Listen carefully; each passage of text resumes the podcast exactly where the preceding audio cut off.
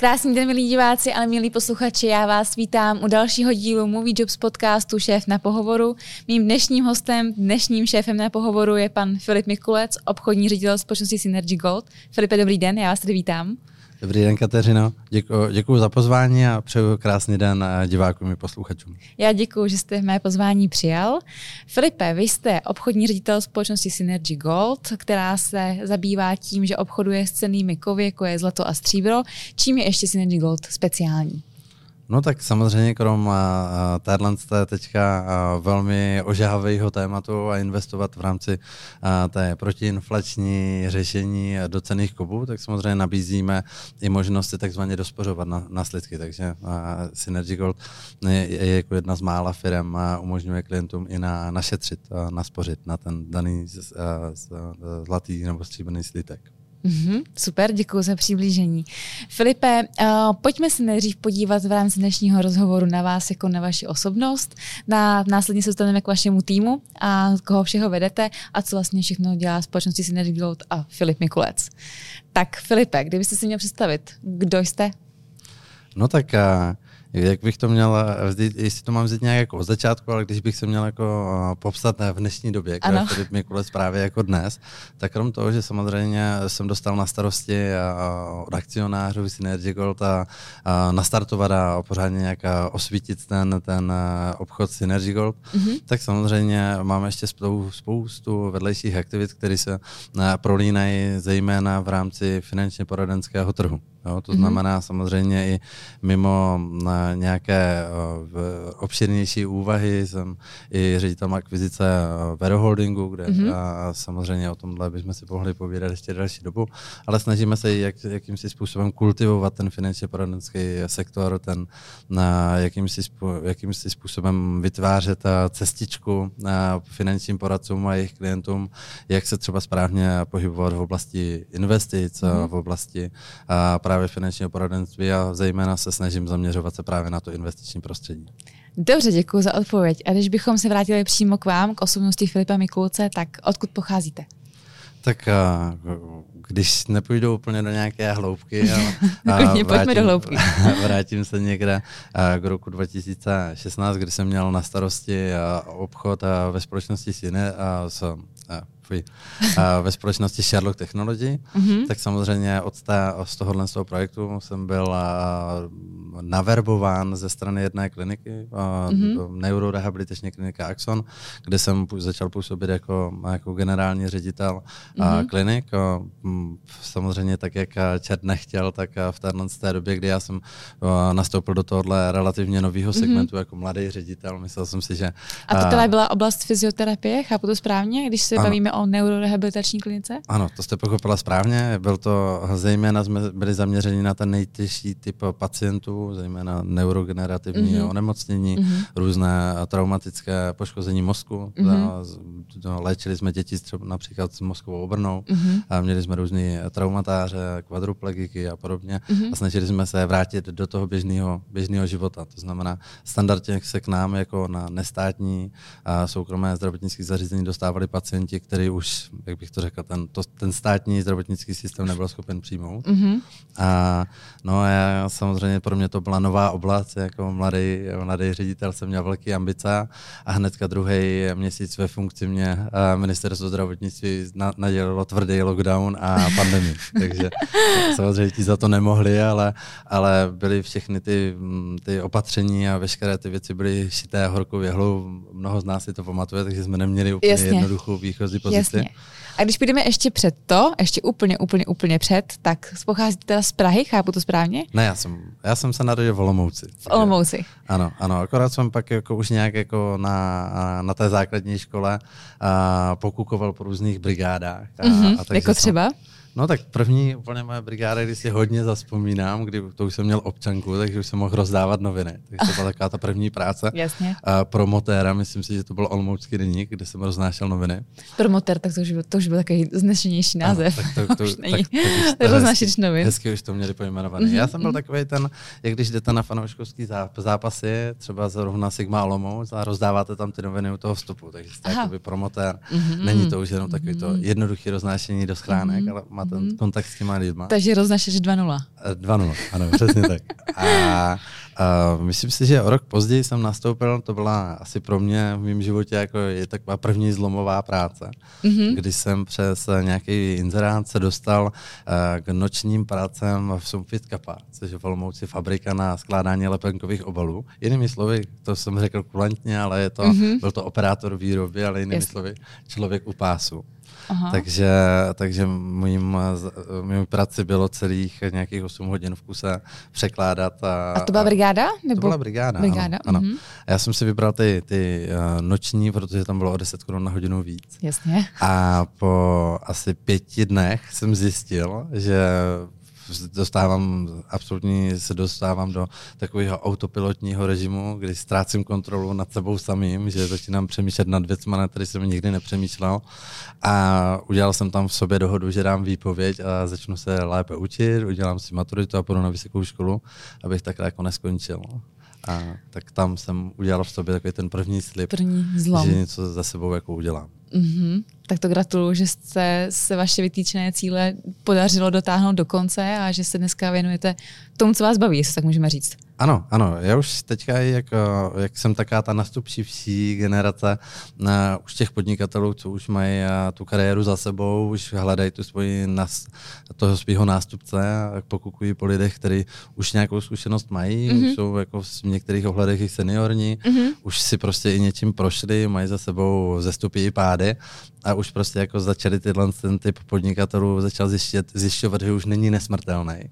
Tak přesně v tomhle prostředí já se dneska cítím jak ryba ve vodě, snažím se užít jako po cestách, které už někdo jako prošlápl, snažím se přinést něco jako inovativního a do těch konceptů a samozřejmě už od těchto jako generací přijímám tu myšlenku toho, že chodit jako do práce jenom kvůli tomu, že je to jako potřeba, že musíte mít doma zaplacený nájem, manželku spokojený a podobně, takže to není to hlavní. Že? Dneska už i koukám na to, aby mě ta práce bavila. A jak to vlastně všechno začalo? Jak začala ta vaše podnikatelská dráha? No, když bych byl upřímný, tak neslavně. Neslavně? To je super. Takže samozřejmě to já jsem... To zní jako zkušenosti. Když jsem vlastně jako poprvé pochopil, že hnedka po maturitě, když jsme si řekli pár jako, jak bych to řekl, mladistvých a ošklivých slov ze svojí vlastní matkou, která mi samozřejmě řekla něco ve smyslu, koho chleba jíš, toho písní zpívej, tak jsem se rozhodl, že si podám přihlášku na vysokou, ale rozhodně ne do Olomouce. Aha. Takže jsem si zvolil Brno, Ostrava a Praha. Záměr nebyl ani tak jako oborově, ale spíš co nejdál. Samozřejmě tyhle věci jsme si velmi rychle s maminkou jako vyříkali, takže jako nemám z toho žádnou zášť, ale byl to taky ten startovací impuls, který mě jako odvedl do hlavního města, protože jsem se dostal právě na ČBUT. No a velmi rychle, protože už jsem tak jako pokukoval, co tady budu dělat, jak se tady budu živit a podobně, tak jsem byl tady pražskými jako vrstevníky informován o tom, že nejlepší kombinace je živnostenský list a statut studenta. V jakém jsme roce, jestli můžeme uvést? To bylo rok 2011/2012. Takže zhruba v tomhle roce, takže mě bylo nějakých čerstvých 21, když jsem poprvé utíkal na živnostenský list svou 1000 z kapesního a řekl jsem tak a já začnu podnikat. A na otázku, čím bych chtěl podnikat, tak jsem řekl nevím, takže tam dáme všechno. A tak jak už to většinou bývá, tak v tom, když je člověk jako ambiciozní, hledá práci, pro nějaký jako normální technický trh, protože já jsem dělal ČBUT, to je technická univerzita, tak jste v zásadě nezaměstnatelný, ještě nemáte žádnou zkušenost a nikdo vám žádnou inženýrskou práci nesvěří. Takže se dost často dostanete do hledáčku finančně poradenských skupin. Ano. Jsem skončila v jednom multilevelu. Kdo se nedostal, zvedněte ruku. Přesně tak. A já to dneska už to jako vůbec nevnímám jako zlá. Já jsem za to vlastně jako velmi rád. A ono to mělo svoje jako dobré věci, špatné věci. Dneska se dá říct, že jsem na druhém břehu. Já si myslím, že každý si z této zkušenosti odnesl jednu věc, kterou si pamatuje a která ho někam posunula. Ať je to cokoliv. Je to tak? Je to tak? Někdo jenom třeba, že si prošel kurzama a dostal nějakou základní. A zjistil, že to není cesta. I to si pár lidí konesl. I to je. Já jsem teda se nechal, já jsem takzvaně zmodrala mi hlava a nechal jsem se jako unést tím systémem. Byl jsem v něm asi 3 roky. Dokonce řeknu, že jsem na tu myšlenku toho úrovňového marketingu jako přistoupil velmi rychle a velmi jako otevřenou náručí. Dokonce řeknu, že jsem v tom byl i relativně úspěšný, minimálně co náboru. Co znamená relativně úspěšný? No, dostal jsem se na nějakou takovou tu první středně vysokou pozici. Takže s vlastní strukturou? Ano, s vlastní strukturou a nemalou, a kde jsem teda poprvé pochopil jednu. Tehda pro mě byla zásadní, pak jsem ji dlouho dostával z hlavy a nahrazoval jsem ji už dneska kvalitnější jako myšlenkou, a to bylo, že kvalita není důležitá, ta se vytříbí z kvantity. Aha. A takže samozřejmě tohle, když máte už takhle jako v zárodku kariéry, dostanete i jako špatnou radu a držíte se ji, tak ono, když si ji jako držíte, jste proto zapálený, kdo nehoří, nezapálí, tak samozřejmě ten úspěch se jako dostaví vždycky. Když prostě člověk tomu to dává, ten úspěch se jako dostaví. Dostavil se? A dostavil se. Já bych řekl, že jo, že jsem na to, kolik mi bylo let, když bych to měl, kdyby měřítkem měly být peníze, které mi v tou dobou chodili na účet, tak úspěšný mladý student jsem byl určitě. Co bylo potom? No, pak jsem to neustál, jako psychicky spíš. Já tomu říkám období finanční puberty, kdy prostě máte jaký ten pocit, že vám svět leží u nohou, a že pro vás není nikdo dostatečně dobrý. Samozřejmě, pokud jako v té době nejste vyzrálá povaha, to v tom finančním poradenství, pojďme si to říct na rovinu, když to člověk jako dělá s velkou jako energií, umí prostě si hrát jako ze slovy, umí prostě jako přenést nějakou základní jako úroveň vědomostí na toho, jak bych ho řekl, na tu laickou veřejnost a finančně negramotného klienta a podobně, tak prostě stačí jenom pár základních jako informací vědět a v tom může porodit vlastně relativně základně edukovaný člověk. Ale tohle to už je dneska regulované, že? Tak dřív to bývalo tak, že vlastně se stačilo projít kurzem a dnes už to hlídá Česká národní banka, každý finanční poradce musí být certifikovaný? Je to, spíš bych to řekl, zpřísnili jste podmínky. Regulovaný je to pořád stejně. Jo? To znamená, stále existují vázaní zástupci, to bylo i tehda, i za mě. Já jsem tehda v těch 23, 24 letech dělal zkoušku České národní banky. Asi můžu jako říct, že dneska jsou určitě přísnější ty podmínky, dneska už to nedělal úplně každý, ale už za mě člověk musel mít minimálně maturitu, a to je, myslím, jako dneska taky tak. Dneska si musíte obnovovat ty certifikáty. Přesně, mnohem častěji a vím, že i ručíte za třeba sjednávání některých produktů, že jako delší dobu odvádět musíte peníze do stornofondu. Je tam i, není tam jenom ochrana jako toho klienta, ale je tam i trošku ochrana těch nováčků před těma třeba právě multilevelovýma společnostma v umístěním na tom finančně poradenském sektoru. Ale zase na druhou stranu se zase hodně otevřel tím zpřísněním, se jako hodně otevřel ten trh. Spoustu z těch finančních poradců, třeba dejme tomu já, se když jsem potom jako končil v tomhle segmentu a úplně jsem odešel mimo obor přes security společnost do zdravotnictví a pak jsem se vlastně obloukem vrátil jako do investic. Jo, to znamená, takhle jak pár těch men jsem jako znal z toho mládí a teď jsme se potkali po těch x letech jako na tom obchodní partnera producent, tak bylo jako milé zhlédnutí toho, že ne všechny jako příběhy končí nějakou jako negativním závěrem, ale ne každý to zabalí. Přesně, ne každý to zabalí, někdo to rozvinul, ty kompetence změnil. Našel si svoji cestu? No, našel si nějaký svůj smysl uvažování, chci to dneska dělat jako dobře, kvalitně. Dneska už musím říct, že samozřejmě já se snažím přispět, co to dá, na kultivaci toho trhu, ale musím říct, že je mnohem kultivovanější, než když jsem v něm byl já. Filipe, čeho si na sobě nejvíc vážíte?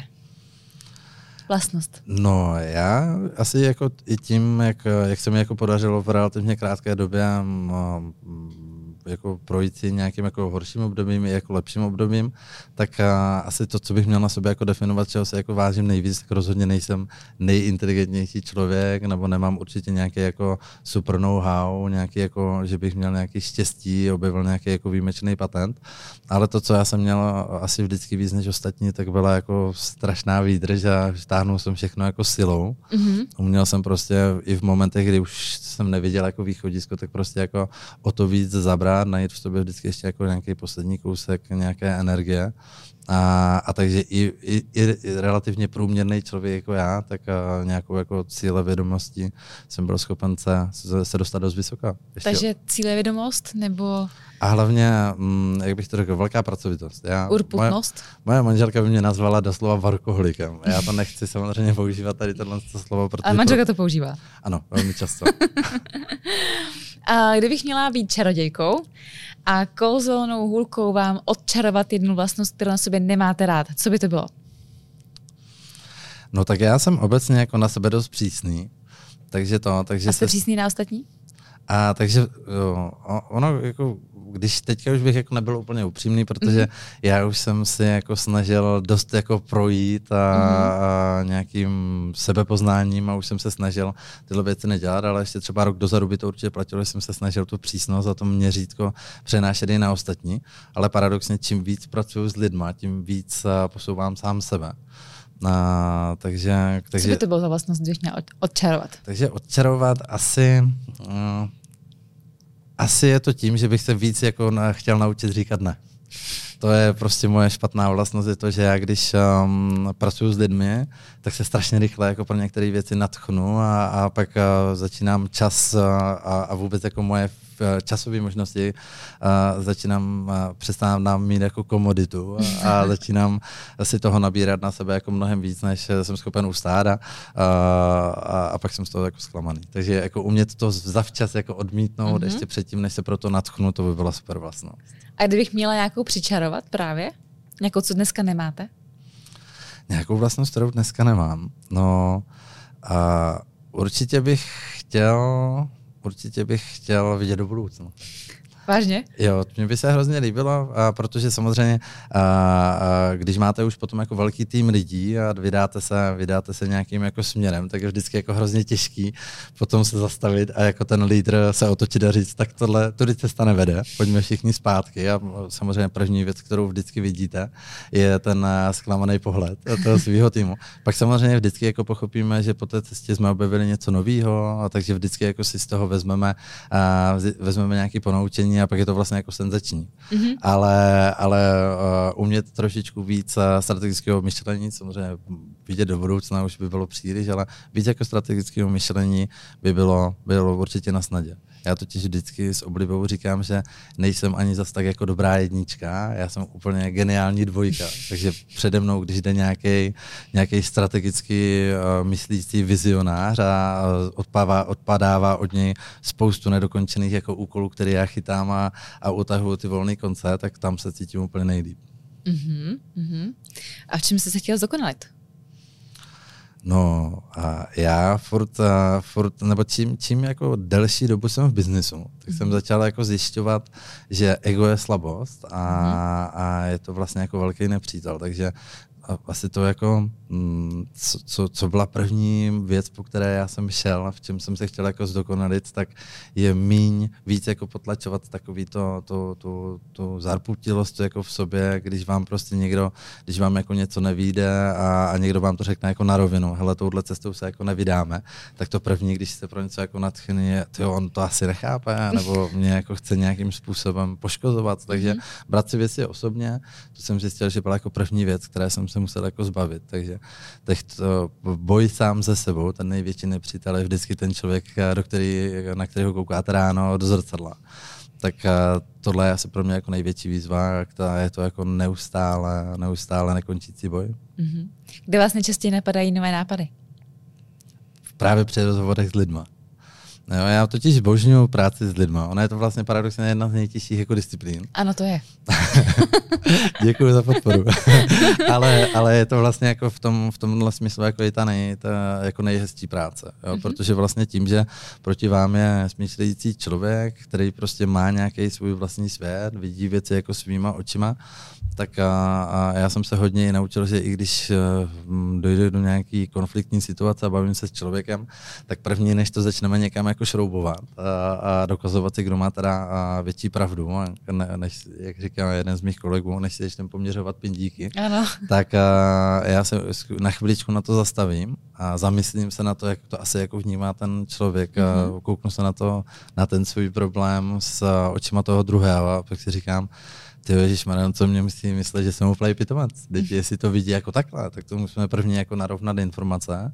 A pak najednou, když na tohle jako přijde, tak jsou to jako vzorce lidského chování a začne vám to pak nějak jako s těma lidma fungovat celý trošičku jinak. A hrozně jsem si ověřil, že být jako upřímný jako za každou možnou, v každé možné situaci, říkat věci lidem bez omáček a víc jako na rovinu, tak většinou ty lidi to jako chápou a většinou to kvitují. Takže to je to, co se vám vyplácí, být upřímný a říkat věci na rovinu. Jo. Chápou to vlastně dobře. Je to tak prostě. Vy dneska vedete tým 170 lidí? Je to tak. Možná právě proto se v tom odráží to, že rád s lidmi jednáte na rovinu a rád si nejdřív vyčistíte stůl, že jste dobrý, silný tým. Jak byste vy popsal váš tým?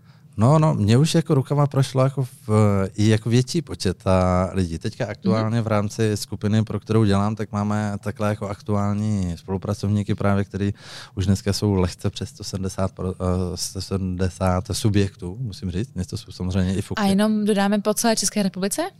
Ano. V rámci i malý přesah na Slovensko.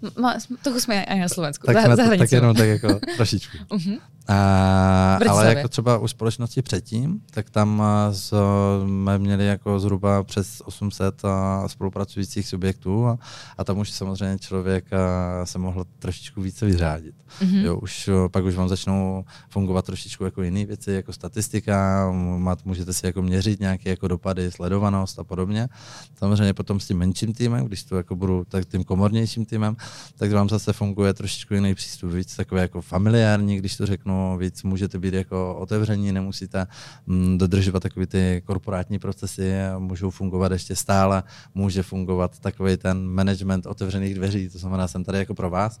V moment, kdy už samozřejmě začnete jednat ze subjekty, který prostě sdružují třeba 3000 finančních poradců, tak pomůží na nějaký jako management otevřených dveří, takže zavolejte mi, kdo budete chtít, kdykoliv budete chtít, tak tam už to není jako rozumný a už musí člověk začít jako stavět nějaké hodlinky podpory, nějaký jako systém vzdělávání, už musí jako vytvářet trošičku jako jiný způsob fungování s tím týmem. Když to zabalíme, dneska Synergy Gold je 170 finančních poradců, kteří svým klientům pomáhají investovat do zlata a stříbra. Uh-huh, ano. A nemusí to být teda může to být i po malých částkách, když to řeknu já svým laickým jazykem. Ano. Já ještě, jestli můžu doplnit, ano. Tak já vždycky jako říkám, tak a školíme to dost často, protože jako obecně, když se podíváme na segment jako investičního prostředí, mm-hmm. tak já vždycky, když mluvím o investicích, tak o tom mluvím vždycky jako o nějakém celku, což by každý správnej, ať už finanční poradce, nebo prostě to je nějaký jenom člověk, který si sám prošel tím investováním do zlata a chce to jako doporučit dál, protože na tohle není potřeba mít jako přímo zkoušky u ČNB, stačíme my v základním proškolení, ale pokud se na to chci podívat jako z globálu a chci to dělat fakt jako svědomitě, tak je něco volatilní, jako je třeba zlato, to znamená osciluje nám cena podle nějaké nálady na trhu, nebo třeba akciové trhy, tak tam se vždycky vyplatí spíše investovat po malých částkách pravidelně. Jo, protože si tím vlastně nakupuju průměrovou cenu. To znamená, nemusím už potom ráno sledovat, jestli po zasedání Fedu a vyhlášení indexu růstu spotřebitelských cen nám zlato klesá nebo stoupá a podle toho nakupuju pravidelně a když zlato vyroste, tak jsem sice nakoupil tu jednu část toho svého slitku dráž, ale zase mi vyrostla hodnota toho všeho, co už jsem si nakoupil. A když je to zase obráceně, tak mi sice klesá hodnota toho všeho, co jsem si nakoupil, ale zase při tom jednorázovém nákupu v ten daný okamžik jsem toho nakoupil zase víc, takže v tu chvíli nemusím úplně tak řešit nějaký intradenní nebo týdenní sledování toho vývoje té ceny. A to jsou vlastně informace, které váš tým školí pro klienty? Ano. Jo, to znamená, my se snažíme i vlastně jako přimět. Takže edukujete společnost, krom toho, že jenom jim dáváte možnost investovat do cenných kovů, tak ještě učíte jak a proč. Přesně tak. A nejenom ty naše obchodní partnery, ale klidně může ten obchodní partner přijít i k nám se svým jako přímo klientem. Já se vždycky snažím, říkám, když vás naučím, když budete mít hlad, použiju takovou poučku, když budete mít hlad a já vám ulovím rybu, tak tím jako sice vyřešíme problém, ale úplně nejlepší, když vás... Naučíte rybu chytit. Tak, správně. Tak byste to někde slyšela. A on už to asi řekl někdo přede mnou. Ne, ale došlo mi to. Dobře, co ještě se můžou klienti od vás dozvědět? Já se tak zeptám trošičku možná víc jako na tělo. Mm-hmm. Je na trhu dost z mého asi pohledu, nebo co se tak z mého okolí dostává, že je velmi jako velká skupina finančních poradců, kteří se teď, protože všichni bojujeme s inflací, snaží bojovat nebo obchodovat se zlatem, s něčím takovým podobným. Jak dokáže needukovat, nevzdělaná veřejnost, řekněme, rozeznat, který finanční poradce je dobrý, který špatný a koho následovat? Ono je to komplexní otázka tady tohle, takže já bych to jako rozsegmentoval na celou řadu. Je to vždycky o tom, pokud bych se na to měl podívat jako vyloženě, když bych to, tak jak jste to stáhla jako vyloženě na ty obchodníky jako se zlatem, tak jako vždycky důležité je podívat se na to podkladové aktivum, který tam je. Jo? To znamená, najdete určitě nepřeborné množství papírového zlata, to znamená, dostáváte certifikát na to, že máte někde uložený zlato a podobně. A to je dobře nebo špatně? To je špatně. Jo? To už by se jako člověk měl zamyslet, jestli je to jako v pořádku. My vždycky jako obchodujeme čistě jenom s tou fyzickou podobou. Jo? To znamená, klient u nás spoří, v moment, kdy spoří, tak dostává tu fyzickou podobu toho slitku. Ten slitek je vlastně i dokonce bráno jako hotovost, to znamená, je to nějakým způsobem platidlo, má to nějaký základní ochranný segmenty, má to takzvaně svoje DNA, která je prostě dohledatelná.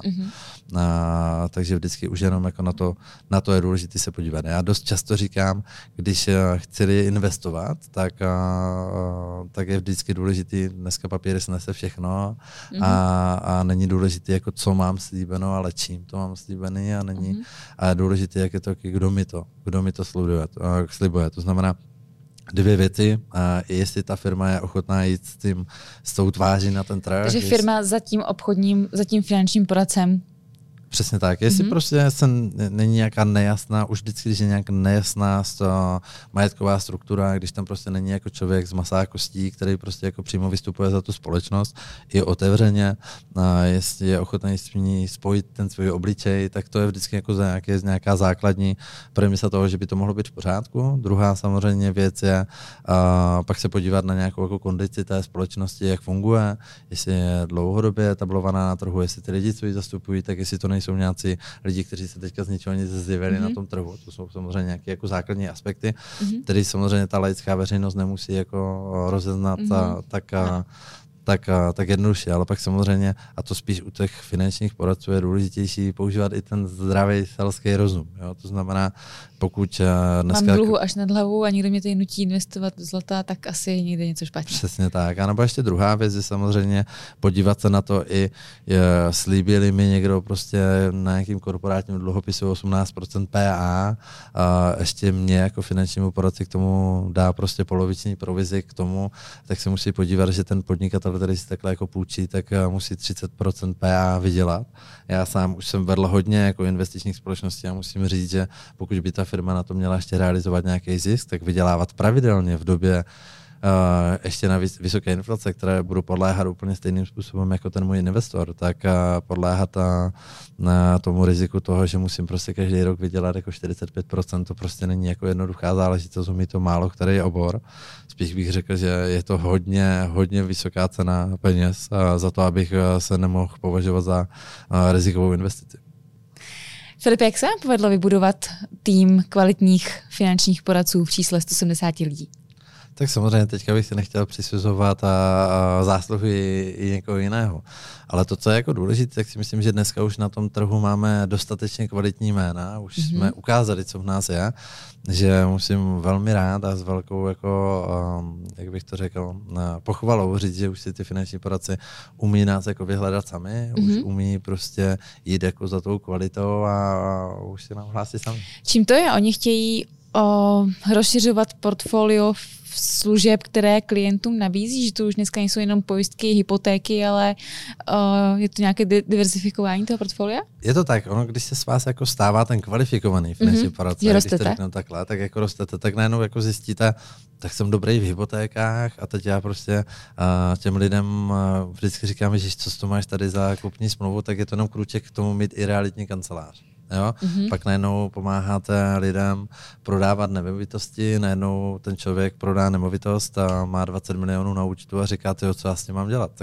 Tak doteď ještě jste ho jako posílal někde za nějakým investičním zprostředkovatelem, ale pak už najednou zjistíte, tyjo, já stejně nejlíp si tu práci odvedu sám, je to můj klient, nechci znést to prestižní riziko, že ho pošlu za někým, kdo to jako bude dělat spíš kvůli provizi a ne kvůli tomu mému klientovi, takže si to chcete jako pohlídat ten obchod, takže si uděláte toho vázaného zástupce pod nějakým investičním zprostředkovatelem, začnete zjišťovat, že to, co je pod Českou národní bankou, to, co je regulovaný, tak vám jako mnohdy jako nestačí do té mozaiky, takže občas vybočíte ji do nějakých jako alternativních investic, co počíná. Já to nemyslím jenom nutně nějaký fondy podle paragrafu 15 nebo právě třeba investice jako do cenných kovů, ale můžete šáhnout i po takových jako investicích jako třeba umění, nebo nějaký klient řekne, hele, já jsem skvělý vinař a proč slyšel jsem něco o investičních lahvích a podobně, takže těch jako alternativních investic vás najednou potkává jako celá řada, vyvstává to spíš jako z poptávky toho vašeho klientského kmene. Čím samozřejmě robustnější ten klientský kmen je, tím víc specialit se k vám dostává. A pak je samozřejmě důležitý umět to regulovat, jo? Umět jako klienta usměrnit, správným způsobem říct, hele, a tohle... Tuhle flašku vína nepij. Ano, anebo tohle ti prostě nedoporučuju. Takže je nesmysl, jestli alkoholik kupovat si dom láhev za 25 000 €. Takže samozřejmě, a to jako v tomhle smyslu by ten finanční poradce, on má vlastně jako relativně jako náročná práce. Tenhle typ biznisu je totiž úplně jiný, než si jako řadový obchodník, nebo nemyslím tím řadovým, ale jakýkoliv obchodník jako umí představit. Jaká ta práce tedy je? Jak vypadá takový den finančního poradce v Synergy Gold? No, ono se to vlastně jako vyvíjí, protože přesně tak, jak jsem se vyvíjel i já, tak je to takové, nechtěl bych říct jako zrcadlo, ale je to jako odraz prožívá kde jaký finanční poradce. Jo? To znamená, vy na tom začátku vlastně tím cílem je, abyste se nějak jako rozumně uživil, hledáte nové příležitosti, hledáte nové klienty, navazujete si důvěru. A potom, když už prostě v té práci jste dlouho, už vás trošku jako předchází ta pověst, protože finanční poradce musí mít tu důvěryhodnost, tu kredibilitu, ideálně už většinou funguje fakt jenom na doporučení. Takže v takovýhle jako moment si sebou nesete i takovou tu daň nejvyšší, a to je to, že máte nějakou jako prestiž, o kterou můžete jako rozknutím prostě přijít, stačí udělat chybu, 1, 2 a může prostě veškerý váš jako roky sbíraný kredit být pryč. Ještě druhá věc, co samozřejmě tomu finančnímu poradci jako nepřispívá, tak to je, jak fungujeme my lidé v té roli klienta. To znamená, mám dobrýho finančního poradce, který mě jako dobře doporučil nějakou investici, tak samozřejmě já za ním přijdu, jako pochlubím se jako klukama v hospodě, klukům v hospodě a řeknu, tyjo, to jsem si jako skvěle vybral, dívej, jak mi to vynáší, tohle. A na toho finančního poradce jak si jako zapomenu. Ale nevyvíjí se něco podle představ, ten podílový fond prostě jako nepřipsal a teďka prostě hold jsme tento rok jako museli uznat nějakou ztrátu a podobně, tak volám hnedka finančního poradce a řeknu, co jsi mi to doporučil. Jo? Takže ten finanční poradce to nemá v tomhle jako směru jednoduchý. Takže my třeba konkrétně i hodně pracujeme na nějakým time managementem těch našich obchodních partnerů. Já sám vidím, že prostě spoustu těch finančních poradců i ne vlastní vinou musí řešit jako nepříjemné situace, třeba spoustu neplacených úkonů, typu Česká národní banka vyhlásí dvoucifernou inflaci, mass media jsou toho plné, neslyšíme vlastně půl roku nic jiného, než jak všechno zdražuje, nemluvím o tom, že řetězce a velkoobchodníci se toho hnedka velmi rádi chopí a zvednou si marže asi na dvojnásobek, takže ten klient to pociťuje hned. A teď mu přijde nějaký výroční dopis, kde vidí, připsali jsme vám 8% PA, tak volá tomu klientovi, řekne, já jsem 10% mínusu. Takže samozřejmě ten finanční poradce musí dělat spoustu věcí, za které už, který už by mu správně nebo není za ně jako zaplacené. To znamená vysvětlovat tomu klientovi, co se vlastně na tom trhu číselně děje. Přesně tak, vysvětlit, uklidňovat že prostě ho. Uklidňovat, ať prostě nepřechází z té konzervativní strategie do nějaké dynamické, která prostě je více riziková, že to nenaplňuje jeho risk apetit. Takže tohle jsou třeba jako věci, kde my se snažíme jako hodně pomáhat. A já sám jsem jako i řekl zastánce toho, že ty producenti sami by měli jako vytvářet nějakou činnost. A to znamená, byť my jsme hodně postaveni na tom, že běžný zákazník z ulice nás, nechci říct, nezajímá, ale nejsme na něj jako zaměření. My se fakt soustředíme hodně na ten externí prodej přes tu distribuční síť. Takže my se snažíme i pomocí našeho interního obchodního oddělení pomáhat s akvizicí těm našim obchodním partnerům. Aby jsme jim trošku jako zjednodušili. Když už je u nás někdo dlouho a my si prostě získáme nějakého klienta napřímo, tak my ho nepotřebujeme, aby k nám přišel klient. My nemáme ten lidský ani sociální kapitál na to, aby jsme zjišťovali, jestli ten člověk, co k nám chce dát, jako, nebo co si u nás chce koupit za milion, tak jestli je to do těch 5%, co my sami říkáme, že by jako k nám mělo toho kapitálu volného patřit. Mm-hmm. Nebo jestli je to prostě jenom, že podléhal nějaké naší reklamní kampani a prostě... Mm-hmm. A má 1 milion, nic jiného a všechno to nechá u vás. A všechno to nechá u nás, protože pak by nám se taky mohlo stát, že to zlato zaostiluje jako špatným směrem a on pak nám bude říkat, já jsem nějaké jako pomyslné ztrátě a podobně. Mm-hmm. A bude to právě jenom tou absenci toho finančního poradce. Takže my se ji snažíme tyhle klienty ještě seznámit s nějakým jako naším obchodním partnerem, za kterého my dáme samozřejmě ruku do ohně. Mm-hmm. A chceme si tam jako dohlídnout potom, že ten servis je tam jako odvedený správně. Mm-hmm. A takže se snažíme i těm našim poradcům nebo těm našim obchodním partnerům jako pomoct akvizici toho klienta. A když k vám, vy jste zmínil, že se vám hlásí finanční poradci v podstatě sami, a co o nich třeba hledáte? Nebo předpokládám, že neberete úplně každého a hlídáte si svoji kvalitu, už jste to tady i naznačil, takže co je třeba to z lidského pohledu, řekněme, co vy hledáte u nováčka v rámci vašeho týmu? Tak jako nejlepší samozřejmě je, a to, co by asi každý finanční poradce měl mít, tak je jako charakter. Mm-hmm. Charakter je u člověka nebo vůbec u lidí jako velmi jako důležitá.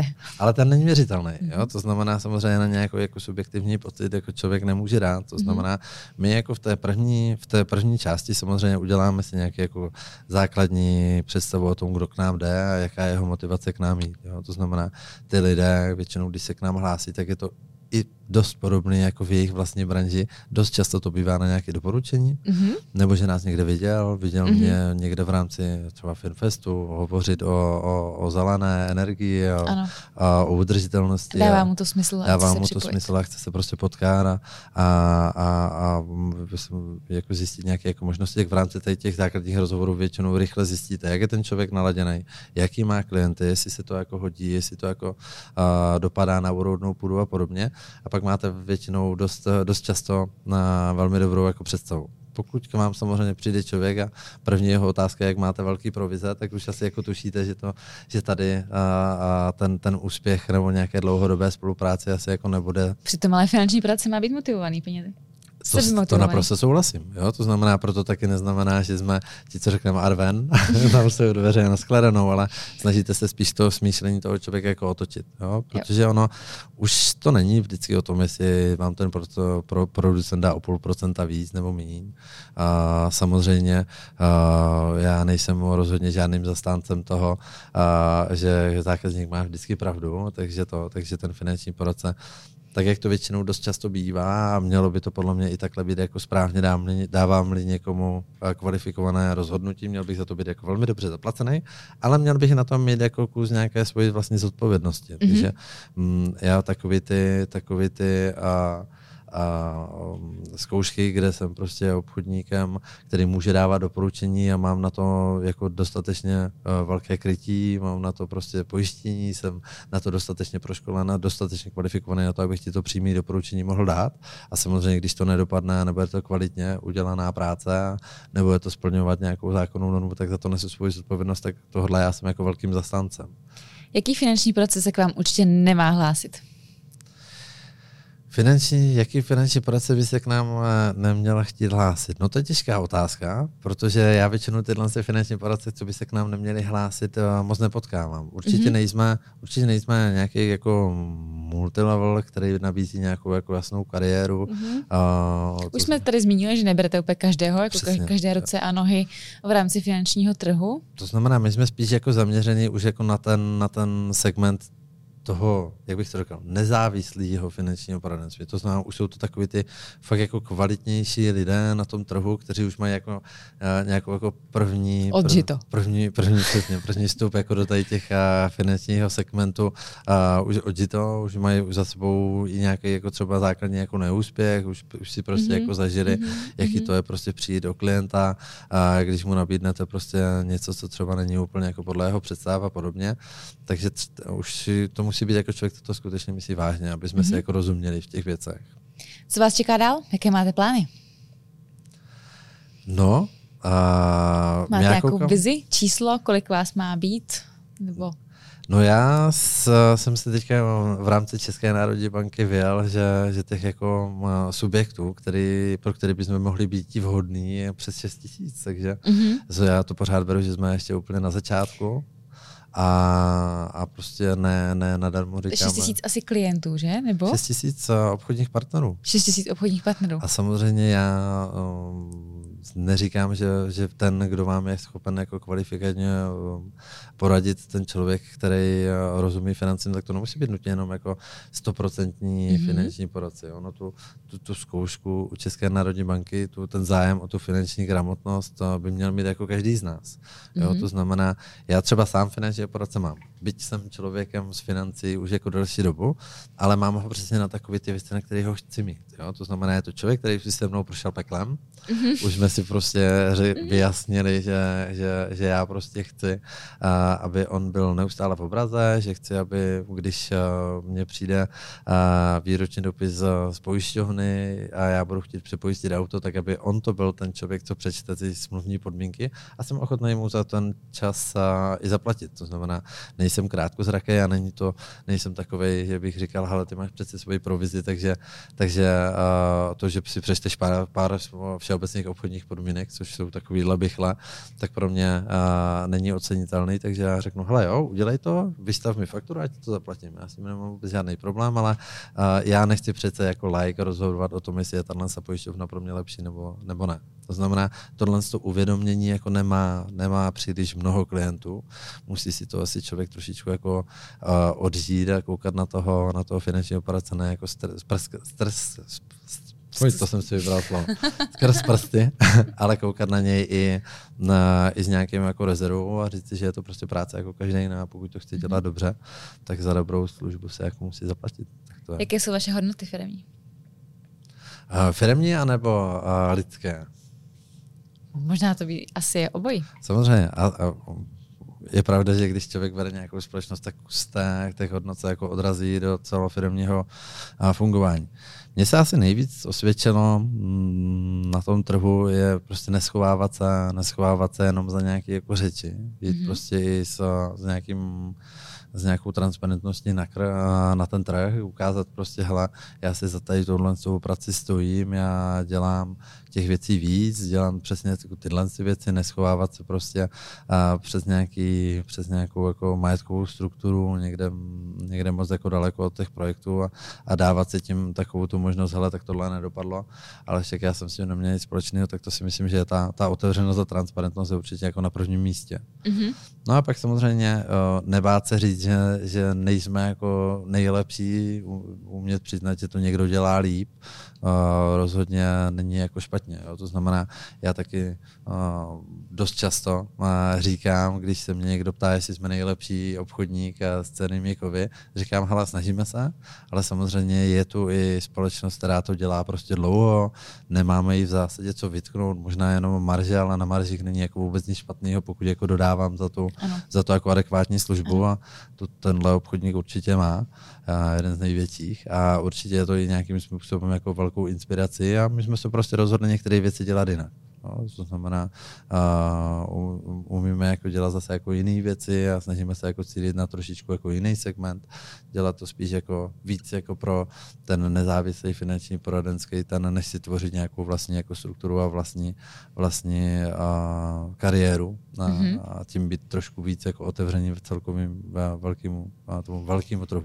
Takže proč by se měl finanční poradce, který má vlastní už klientelu, má audito, jak jsme říkali, už ví, co chce, ví, co nabízí a ví, jak se podívat na ten produkt, jestli je to něco vhodného, co by nabídl svým klientům, protože to ručí svým jménem a svou tváří, tak proč by se měl stát součástí Synergy Gold?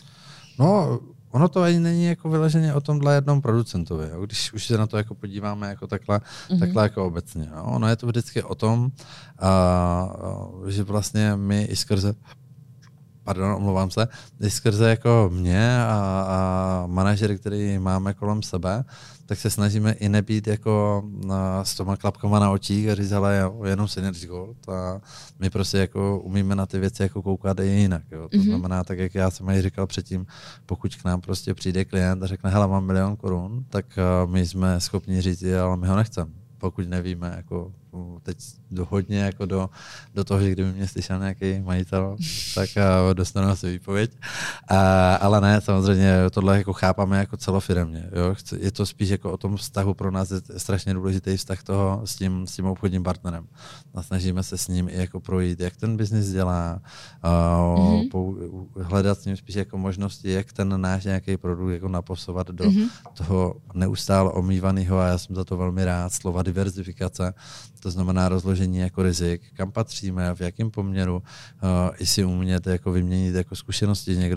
Někdo třeba v té době nejistoty prostě dává do společnosti, jako jsme my, větší procento, má k tomu nějaký důvody, které se mu třeba historicky osvědčeny.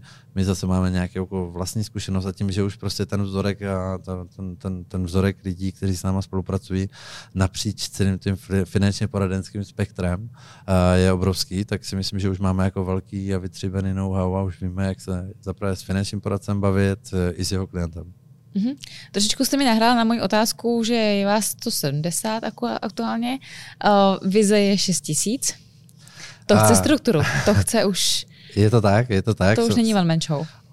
Není to už potom možný, přesně tak. Je to už potom, tam už začne jako fungovat trošičku jako jiný vzorce, už začnete potřebovat jako sofistikovaný systém, potřebujete mít jako významnou evidenci, potřebujete už začít měřit i takové věci jako administrativní zátěž na ty obchodní partnery, abyste co nejméně jako zatěžovali ten jeho vlastně provoz a nějaký podpisy, archivováním dokumentů a podobně. Takže. Aby on si mohl držet ten fokus na ten obchod.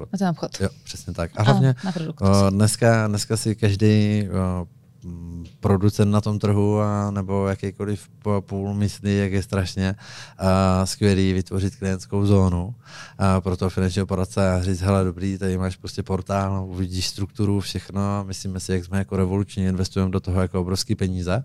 No a pak přijdete za některým z těch jako kvalitních finančních poradců, co už to dělá 20 let a řekne, hele, já už těch portálů mám tolik, že už mám normálně Excelovou tabulku, kde mám jméno a heslo, protože každý chcete jiné podmínky, je na to heslo, někdo to mění každých 6 měsíců a prostě je to fakt jako těžký, a pokud chci být jako opravdu nezávislý, držím si nějakou kontrolu, tak pak nejenom zjistíme, že my investujeme jako miliony korun do portálu, a nejsme schopni a my si myslíme revolučně a pak jako vytváříme úplně jiný typ jako zátěže pro tu skupinku lidí.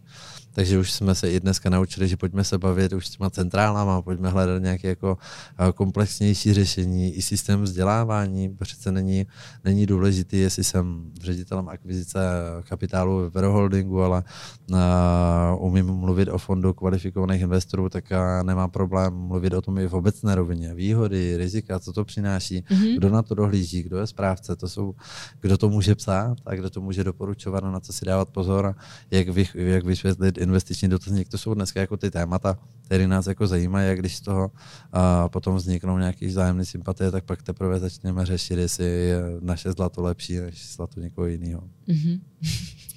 Jestli naše zlato žlutější než zlato někoho jiného. Ano, přesně tak. Jestli máme větší ryzost a když to všichni budeme ze stejné slevárny. Zkousávání těch mincí. Tohle doma už nechci pryč. Pojďme dát nějakou výzvu pro finanční poradce nebo lidi, kteří nás slyší a vidí. Proč by vás měli kontaktovat a stát se dalším článkem v těch 6 000 budoucích finančních poradcích v rámci Synergy Gold? Tak vy jste mi vlastně jako Kateřina to jako parádně nahrála, protože tím, že vy ještě říkáte, že už vás tolik, ale já furt říkám, ještě nás jako málo, to znamená, teďka ještě pořád je to tak, že kdo se k nám jako přihlásí, kdo prostě řekne, hele, viděl jsem vás někde, chtěl bych s váma něco jako podniknout, chtěl bych si od vás jako dozvědět něco víc. Tak samozřejmě ještě v tuhle chvíli jsem pořád a nakloněnej tomu, že si ještě hodně těch věcí chci dělat sám. Chci být jako přímo součástí těch vzdělávacích procesů, potkávat se s těma lidma. I jsem ještě pořád stále schopen chodit s našima finančníma poradcama, třeba i na jejich schůzky s klientem, takže je to tak, že prostě i třeba řeknu plácnu řadovej váš jako zákazník nebo váš klient dlouholetej, tak může dostat samotného obchodního ředitele, i když já na tady ty vizitky jako zase tak úplně nedám, ale i toho finančního ředitele jako na schůzku třeba s běžným jako obchodní. Další pohled nebo další názor toho člověka. A teď samozřejmě potom my budeme začít potřebovat při nějakým jako růstu a musím říct, že jako rosteme stále, tak už samozřejmě chceme si odchovávat lidi své nástupce nebo naše prodloužené ruky právě jako z toho regionálního zastoupení. Takže my když vidíme, že je tam prostě paní finanční poradce, který nám tam v Ostravě prostě funguje jako skvěle, je schopná nám tam zařídit vždycky kanceláře, školení, postará se vždycky o servis, má prostě jako dostatečně kvalitní zázemí, my jsme ji koupili jenom nějakou tiskárnu, nějaké jako základní věci, dali jsme nějaké jako základní support, ten člověk nám tam funguje jako strategický manažer, tak je to jako skvělý, že tak, jak vidíme, zná ten produkt, zná to prostředí, zná tu firmu a už s náma dělá jako dlouho, tak vlastně ty naši jako strategičtí manažeři můžou právě vznikat, nebo velmi často vznikají právě z řad těch finančně poradenských skupin. Trošičku zase jste nahrávali mě. V rámci vaší společnosti máte otevřené nebo plánujete otevřít pozice, které nejsou čistě jenom na ty obchodní činnosti, ale právě i toto, ta administrativa okolo. Jo, tak to se jako nabízí se to s tím jako růstem. Jo? Samozřejmě je to o tom, že do těch manažerských pozic, a to asi víte jako nejlíp, se nabírá jako velmi špatně. Jo? Ten člověk se na začátku může zdát nějakým způsobem a nejlepší je ta nějaká osobní reference nebo to prověření časem, to je to ideální, který samozřejmě my většinou jako nemáme, ale pokud prostě přijde nějaký člověk a už nějakou organizační strukturou disponuje, už je v nějakém regionu prostě silný, je to nějaká třeba, jak bych to řekl, organizovaná skupina pod nějakým třeba investičním zprostředkovatelem, je to pod nějakým poolem, už jako velmi, velmi sofistikovaným způsobem zorientovaná skupina v rámci nějakého kraje, tak už samozřejmě jsme ochotní to přijmout i jako celek a tomu decision makerovi, tomu stakeholderovi té skupiny, tak jsme samozřejmě schopni vymyslet nějaké velmi dobré podmínky v rámci třeba nějaké pozice strategického manažera nebo regionálního zastoupení. Ještě stále jsme dokonce i v některých místech ochotní diskutovat i o nějakým exkluzivitě a podobně. Filipe, já mám na vás asi jednu z posledních otázek. A když bych byla finanční poradce, který zvažuje spolupráci se Synergy Gold tak je nějaká šance vás poznat, než se rozmyslím, nebo hned musím něco podepsat, nebo jak to funguje? No my ani, a zase říkám, není to jenom jako Synergy Gold, ale snažíme se i udělat nějaký jako mix toho, kde jsme jako působili, za čím si jako stojíme, co jako umíme a nabídnout. Ten naším finančním poradcem, to znamená, i když jsem finanční poradce, který vyloženě třeba zlato není pro mě úplně to hlavní, necítím to a já vždycky s oblibou říkám, pokud to něco necítíš jako hned a vidíš, že by ti to mělo jako přinášet nějaký jako problém a nejseš o tom jako 100% přesvědčený, tak to nedělej. Jasně. Není to prostě jako dobrý, akorát to prostě skončí to průšvihem, jak prostě pro něco jako člověk nedýchá, tak je hrozně těžké to jako vysvětlit a nějakým jako nezasvětlivým. Jak to zjistím, jestli proto dýchám nebo ne?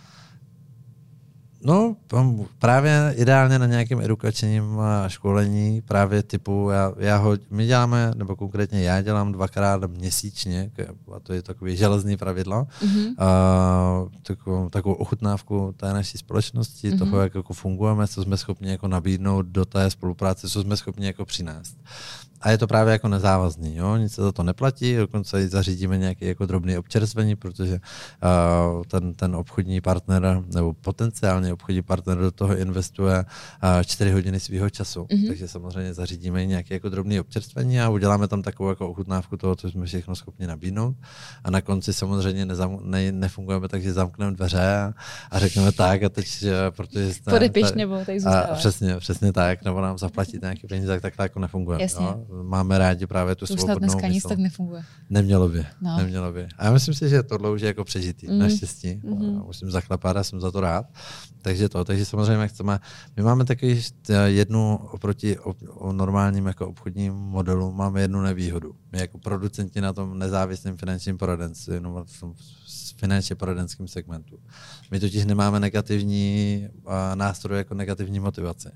My nemůžeme říct, piš nás, nebo tě vyhodím, nebo ti seberu peníze a tak dále. Prostě my vždycky platíme toho klienta nebo toho našeho partnera až za to, co jako k nám donese. Takže pokud se k nám rozhodne, že k nám žádného klienta nedá, že nám prostě jako nevěří, tak vlastně my jedinou možnost máme, buď to funguje, nebo to nefunguje. Takže my se naopak snažíme ukazovat ty věci jako v tom nejlepším možném světle, snažíme se všichni, a teď mluvím obecně o těch producentech, snažíme se vytvářet co nejlepší jako podmínky pro toho obchodníka. Takže nemají to vždycky jako jednoduchý, mnohdy chodí na školení, který už v polovině ví, že tohle ne.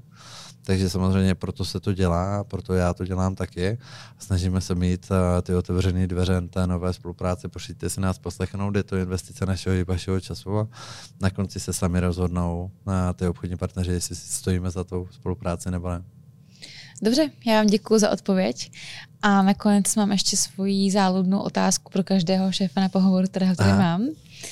Filipe, proč je podle vás tenisový míček chlupatý? Proč je tenisový míček chlupatý? Aby se na něj nalepila antuka. On by potom... Když by byl hladký, tak se na něj byla lepit antuka? No, bude špinavý hlavně. Ale co žral na trávě? No. A má to nějakou správnou odpověď? Já ji nevím, já ji nezmiňu, já ji neříkám, protože já se ptám na to, aby bylo vidět, tak někým ten člověk přemýšlí na to otázkou, pokud to není tenisový mák a přesně jako neví, ale řekla bych, že to asi bude mít něco společného se zpomalením rychlosti. Velmi dobrá dedukce. Velmi dobrá dedukce. Já jsem se totiž tenisovým míčku vždycky vyhýbal. Já mám takový divný pocit, když ho držíte v ruce. Že je chlupatý? No, jako ne, že on takovým zvláštním způsobem, že to, není to takový to, jak když máte nějakou deku, jo. Ale že je to jako příjemný to držet. On tam působí takovým tím dojmem, že ho chcete vlastně jako vyhodit do vzduchu a odpálit. Takže možná to bude taky jeden z těch důvodů, proč by ten míček mohl být chlupatý, že ho vlastně jako nechcete příliš dlouho držet v ruce. Aby odpuzoval. No, spíš jako ten tenis se hraje raketou a ten míček by měl být co nejdál ve vzduchu. Takže vlastně máte jenom zvednout, vyhodit na sebe a odehrát tomu soupeři. Zajímavý. Může jako odpuzovat. Máte určitě nejoriginálnější odpověď za 11 šéfů na pohovoru, který jsem to neměla. Tak děkuju. Já děkuju, Filipe, za to, že jste přijal pozvání do mého podcastu. Děkuju za vaše odpovědi a za detailní informace, které jsme se dneska dozvěděli o Synergy Gold a o vašem fungování a o tom, jak přispíváte k diverzifikaci portfolia finančních produktů na dnešním trhu. Tak já zase děkuju, ano, takhle příjemný bylo si s vámi popovídat, no. To dává jistou míru sebereflexe a člověk si sám řekne, jo, tohle jsem si vlastně nikdy jako nepřiznal a ono s někým si takhle hezky o tom promluvit a nás určitě posune zase dál. Jo, trochu jsou ty otázky tak postavené, že člověk nad tím většinou nepřemýšlí moc. Nebývá na to dostatečně prostor. Přesně tak, přesně tak. Tak jo, já vám ještě jednou děkuju. Děkuju i vám, milí diváci a posluchači, že jste s námi dneska strávili čas. A pokud se vám líbil náš dnešní díl, tak vás poprosím o like, sdílení na YouTube, Instagramu a sociálních sítích Movie Jobs. Hezký den vám všem.